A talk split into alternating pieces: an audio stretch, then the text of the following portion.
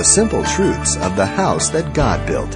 Here's Pastor Xavier Ries. The church is described and declared to be a living organism by its relationship and identity with God, as Paul calls it, the church of the living God, an organism, not an organization, infused by the Holy Spirit. It began at Pentecost. It has not ceased since then.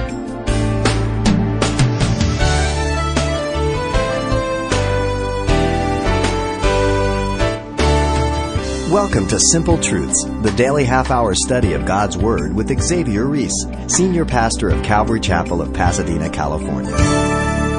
Likened to both a flock of sheep and a bride, these two living images of God's church implicate the need for leadership, whether it be a shepherd of sheep or an adoring husband. And as Pastor Xavier will be continuing a study through the book of Acts, we'll see three elements that are key to a pastor providing biblical leadership as approved unto God. It's simple truths drawn from Acts chapter 20, making up a study titled Paul's Counsel to the Elders. Let's listen. As we continue in our series of Paul's last meeting with the Ephesian elders, we come to his second concluding statement of all that he has declared from verse 17 down to verse 27.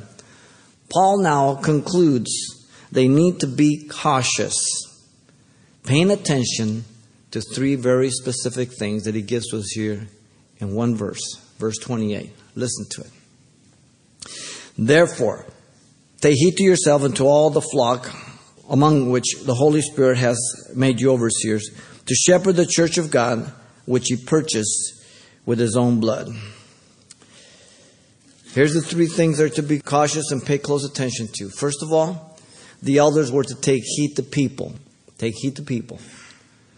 Secondly, the elders were to take thought of who was doing the work. And then thirdly, the elders were to take notice who paid for the church. And so the elders, first of all, were to take heed to people. The first group that falls under the category of people is the elders themselves. They are people. They have sin nature, they're tempted, they can fail.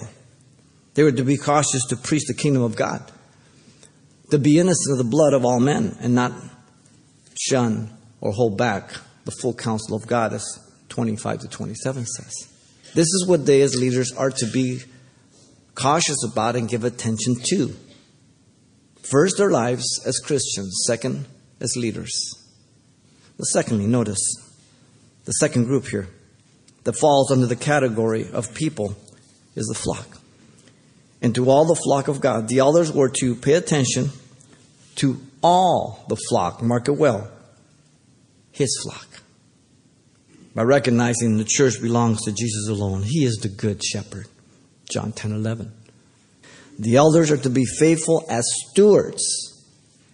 No man has the authority over the flock of God apart from the Word of God.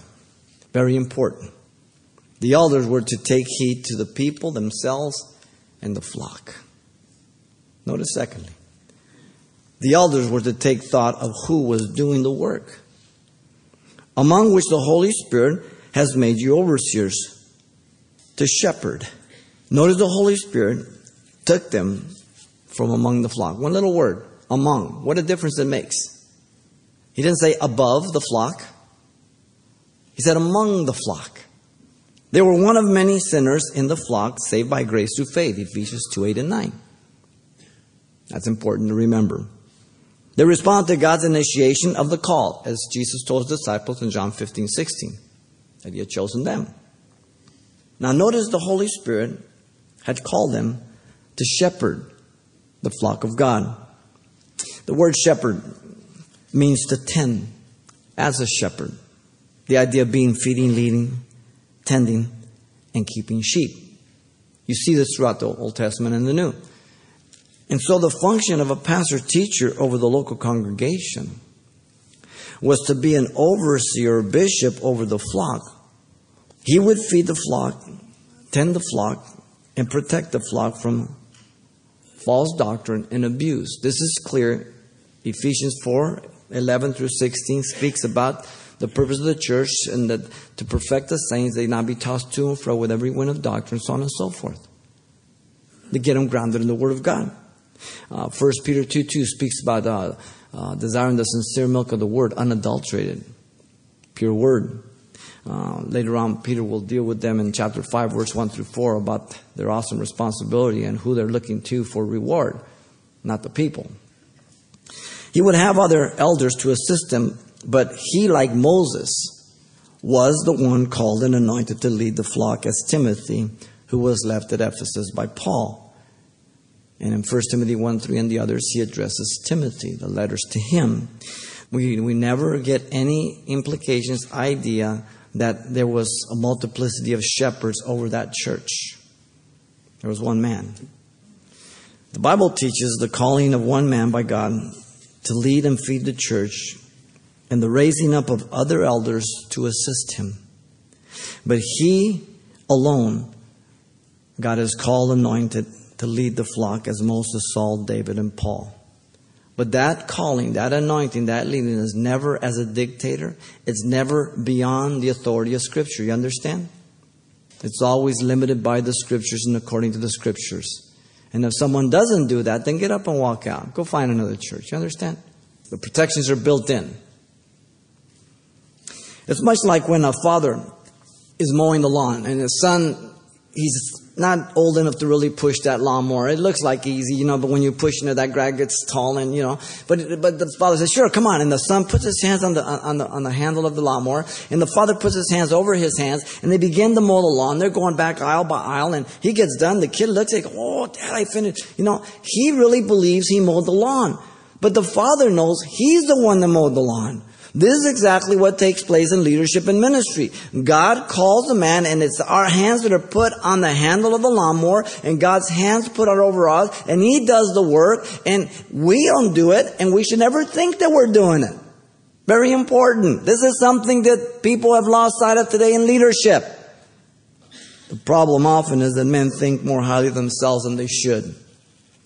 God took Saul, if you remember, from among the people of Israel, but he became great in his own eyes. This is always a problem.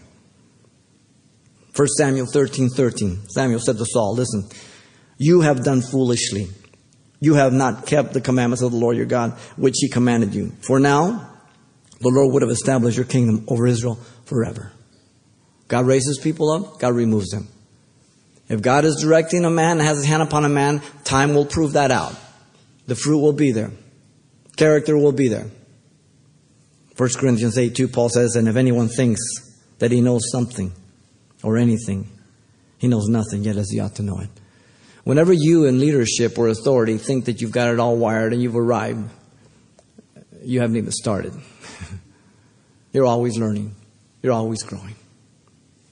The warning about becoming Pharisees in our calling as leaders is um, warned against by Jesus constantly as he pronounced the woes to the Pharisees and scribes, as I mentioned earlier in Matthew 23. But this is the way that you can know if you've become a Pharisee. It's real simple. Don't miss it. If when you hear the Word of God being taught, and all you do is become offended, and you begin to criticize the one proclaiming that word, then you know you're a Pharisee because you're not using it to examine yourself. If you get offended, criticize, instead of examining yourself, you've just become a Pharisee. Every time Jesus spoke against the Pharisees, they knew he was speaking about them, they got offended and they criticized, and they didn't examine their lives. You understand? That's how you know you become a Pharisee. The only way you can be faithful shepherd and teacher is to keep growing as a child of God and a student of the Word of God. I heard Billy Graham once say, that if he had to do it over again, he would study more. He would study more. Paul told Timothy in 2 Timothy 2.15, Be diligent to present yourself approved to God, a workman that does not need to be ashamed, right? Divine the word of truth. We approve ourselves to God, ladies and gentlemen, from the pulpit and the pew. But the context much more from the pulpit, you understand? Very important. The Holy Spirit is the one who is the agent of God through man then. God told Moses to gather 70 elders of Israel, as you know, to oversee with him. And God would take of the same Holy Spirit and put it on them. Numbers 11, 16 through 17. This is the way God works. In fact, Jesus prepared the disciples and apostles for this. In Acts chapter 1, verse 4 and 5 and 8, he says this And being assembled together with them, he commanded them not to depart from Jerusalem, but to wait for the promise of the Father, which he said, You have heard from me. For John truly baptized with water, but you shall be baptized with the Holy Spirit not many days from now. But you shall receive power when the Holy Spirit will come upon you, and you shall be witnesses to me in Jerusalem, Judea, and Samaria, to the ends of the earth. And so, here again, the Holy Spirit is what qualifies these men, equips these men. Very, very important. Barnabas and Paul Saul at that time were called by the Holy Spirit in Acts 13 2. Separate unto me Barnabas and Saul for the work of the mission which I have called them. The entire book of Acts, the Holy Spirit is directing, guiding, opening, closing doors. It should be no different today. The problem is we think we're in control, so we start making decisions apart from God. We start building a ministry that God has never called us to build because we want to be like somebody else. Just do what God has called you to do. Paul appointed elders to the task of overseeing the church in the first missionary journey in Acts 14:23 and entrusted them to the Holy Spirit. The elders were to take thought of who was doing the work. The Holy Spirit. What an awesome responsibility. Let the Holy Spirit do the work in the church. Notice thirdly, the elders were to take notice who paid for the church. The church of God which he purchased with his own blood. Now he focuses on the ownership of the church. The church is God's own possession. It's called the church of God. The word church, ecclesia, means the called out ones, and it's used in the Greek to describe a civil assembly of people, as you know. The word is used of the assembly of believers. The word is used of a local church. The word is used of a house church. And the word is used for the universal corporate church alive, and now present in heaven. That's the four ways, the way the word ecclesia is used. The church is described and declared to be a living organism by its relationship and identity with God, as Paul calls it, the church of the living God in 1 Timothy 3.15, 4.10, and 6.17. The church of the living God, an organism, not an organization. He adds to it, He directs, He guides. He infuses it with life, no one else. The church is alive by virtue of God's life, infused by the Holy Spirit. It began at Pentecost. It has not ceased since then. His church is comprised of living stones. 2 Peter 2 4 through 5 tells us. An organism, not an organization. His church has been begotten unto a living hope 1 Peter 1 3 says. His church is called the bride of Christ. Ephesians 5:27. The most tender, the most intimate metaphor of all. Something that we can all identify as men and women who are married. It makes us more like each other. And being Christians, it makes us more like Christ but it's the only way we can receive the best in marriage, as Christ is that head. His church is portrayed as an army in warfare. Ephesians 6, 9 through 18, 2 Timothy 2, 1 through 4, and many other portions. The church is in hostile territory. Satan's the God of this world, the prince of the power of the air. He opposes all that is of God and yet the church is alive and well. And notice also the church was purchased by his own blood. The price that was required by God was a perfect sacrifice, sinless, without spot, without blemish. Uh, John 129, John the Baptist says, Behold the Lamb of God, which takes away the sins of the world. Every Jew understood that God took 2,000 years to school them. It began with Genesis, as we'll see, but he schooled them for 2,000 years blood, sacrifice, atonement, fellowship, forgiveness. You understand? The standard was established there in Genesis 3:21. God took an animal, innocent animal, killed them. The blood covered their sins of Adam and Eve, and their, the skin of the animal covered their nakedness. The law codified it and put it into an organized system. In Leviticus 1 through 7, you get the different sacrifices. The human race had no one who could meet the requirements. Paul is very clear about this. Romans 3 10 through 12, quoting the Psalms. There's not one good, no, not one. None seek after God. That's an absolute categorical truth. Every person who is religious is not seeking God. They're seeking an experience, they're seeking inner peace, they're seeking wealth, they're seeking fame, and you keep adding to the list, but they're not seeking God. The only time you seek God is when you hear the gospel. And it opens your understanding, and then you turn to seek God. It's the only time man seeks God through the gospel.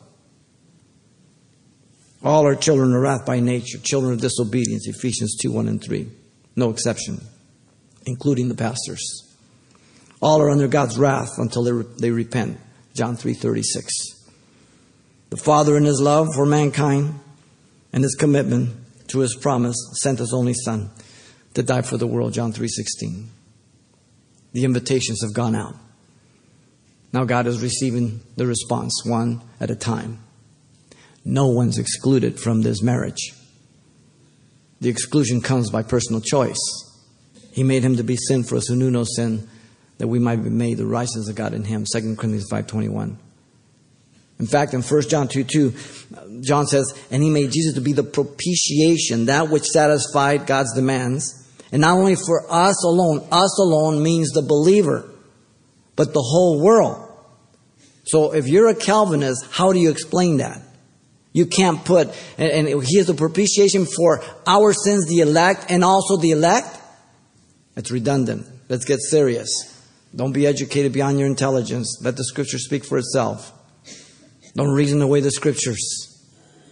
No one's predestined to hell. No one gets sent to hell without a chance. Jesus died for all.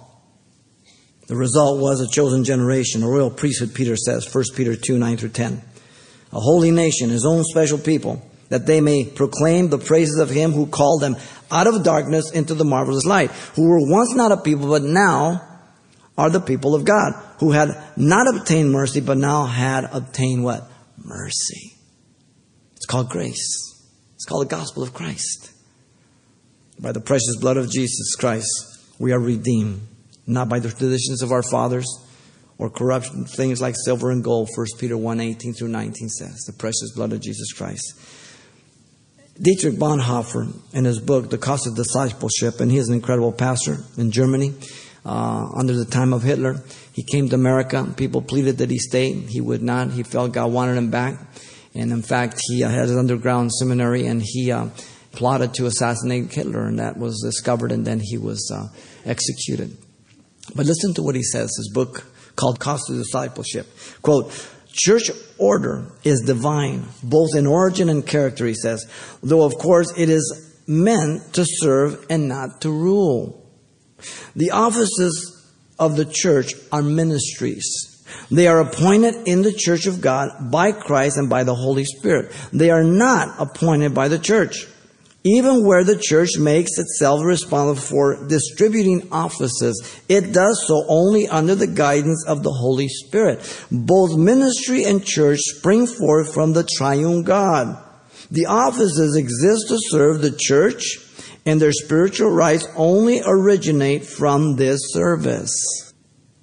Now, there's a biblical man.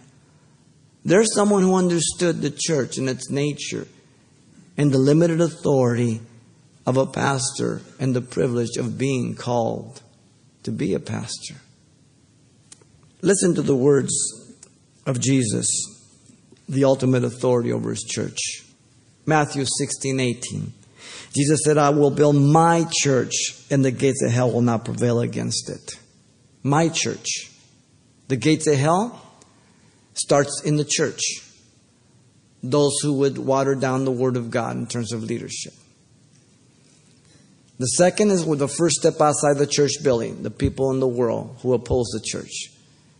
And the third step from man's perspective, is the gates of hell, Satan, the God of this world. Now that's the origin. I'm looking at it from a man backwards, and that's the problem most of the time. God sees it from the origin straight out to how it affects us. The worst is inside the church, not outside the church, as we'll see.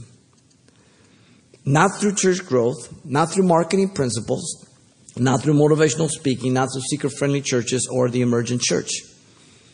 I will build my church, and the gates of hell will not prevail against it. I saw an article, some of you may have seen an article of, of uh, one of the biggest seeker friendly churches of Bill Hybel that have acknowledged publicly that they made a mistake all these last 25 years. They are turning out flaky Christians and some not Christians at all. They left the Word of God and they went for the church growth mentality and they're wrong. Wow! How interesting. Get back to basics, the Word of God the authority of God's word. Jesus said, I am the good shepherd, and I know my sheep, my sheep, and I'm known of my sheep. John 10 14. Jesus again said, My sheep hear my voice, and I know them, and they follow me. John 10 27. But it's based on God's word. By this shall all men know that you're my disciples if you have love one for another. John 13 35. All of these things are very important if you're his sheep, if you're his flock. You know the word of God. You submit yourself to the authority of the Word of God, not to a man, to the authority of the Word of God. In fact, the Lord Jesus is the only one who ordains man in ministry and to ministry, not man. Here's the failure men can give a person an education, men can award a person a degree. Man can commend men to ministry and recommend them to ministry, but only God can call, anoint, ordain, and send a person to the work of ministry which He has prepared for them. You understand? The church is called many things, but as I said, the bride of Christ is the most intimate, the most personal. Ephesians 5:27. Jesus taught in many parables that each of us were mere stewards, but here again, elders and pastors are stewards of the church, which God entrusts to them by His grace. The greater responsibility. It's required that a steward be found faithful, as we said in 1 Corinthians 4 2. To those much is given, much is required. Listen to Peter. We'll close with this. 1 Peter 5 1 through 4. Peter tells us that an elder or pastor, recognizing his privilege, will keep a check on his purity and passion and motivations. Listen to him. The elders who are among you, I exhort. I am a fellow elder. He's not the Pope, he's a fellow elder a witness of the sufferings of Christ, and also partake of the glory that will be revealed. Shepherd the flock of God which is among you, serving as overseers, not by compulsion, but willingly, not for dishonest gain, but eagerly, not as being lords over those entrusted to you, but being examples of the flock. And when the chief shepherd appears, you will receive the crown of glory that does not fade away. It's real simple, ladies and gentlemen. A pastor has awesome responsibility. His authority is limited to the scriptures. And when both the pew and the pulpit understand this, God can do his work through the Holy Spirit. The elders were to take notice who paid for the church God, the Lord Jesus Christ. And so the Ephesian elders were to be cautious, giving attention to these three things. They were to take heed to people themselves and the flock. They were to take thought of who was doing the work and the flock, the Holy Spirit. And they were to take notice who paid for the church God in the person of Jesus Christ. Be diligent to present yourself approved to God, a worker who does not need to be ashamed, rightly dividing the word of truth. Pastor Xavier Ries providing three important keys to biblical leadership in serving the church. And with just the few moments we have left, we're happy to let you know that copies of today's study titled Paul's Counsel to the Elders are available on CD for just $4. And this will also include everything Pastor Xavier shared the last time we were together as well. Now, once again, the title to ask for is Paul's Counsel to the Elders, or simply mention today's date. You can request your copy by writing Simple Truths, 2200 East Colorado Boulevard, Pasadena, California 91107. Or to make your request by phone, call 800 926 1485. Again, that's 800 926 1485. Or the address once again is Simple Truths, 2200 East Colorado Boulevard, Pasadena, California, 91107. And thanks for mentioning the call letters of this station when you get in touch. This helps us track the effectiveness of this ministry in your area. And then join us next time for more Simple Truths with Pastor Xavier Ries, right here next time.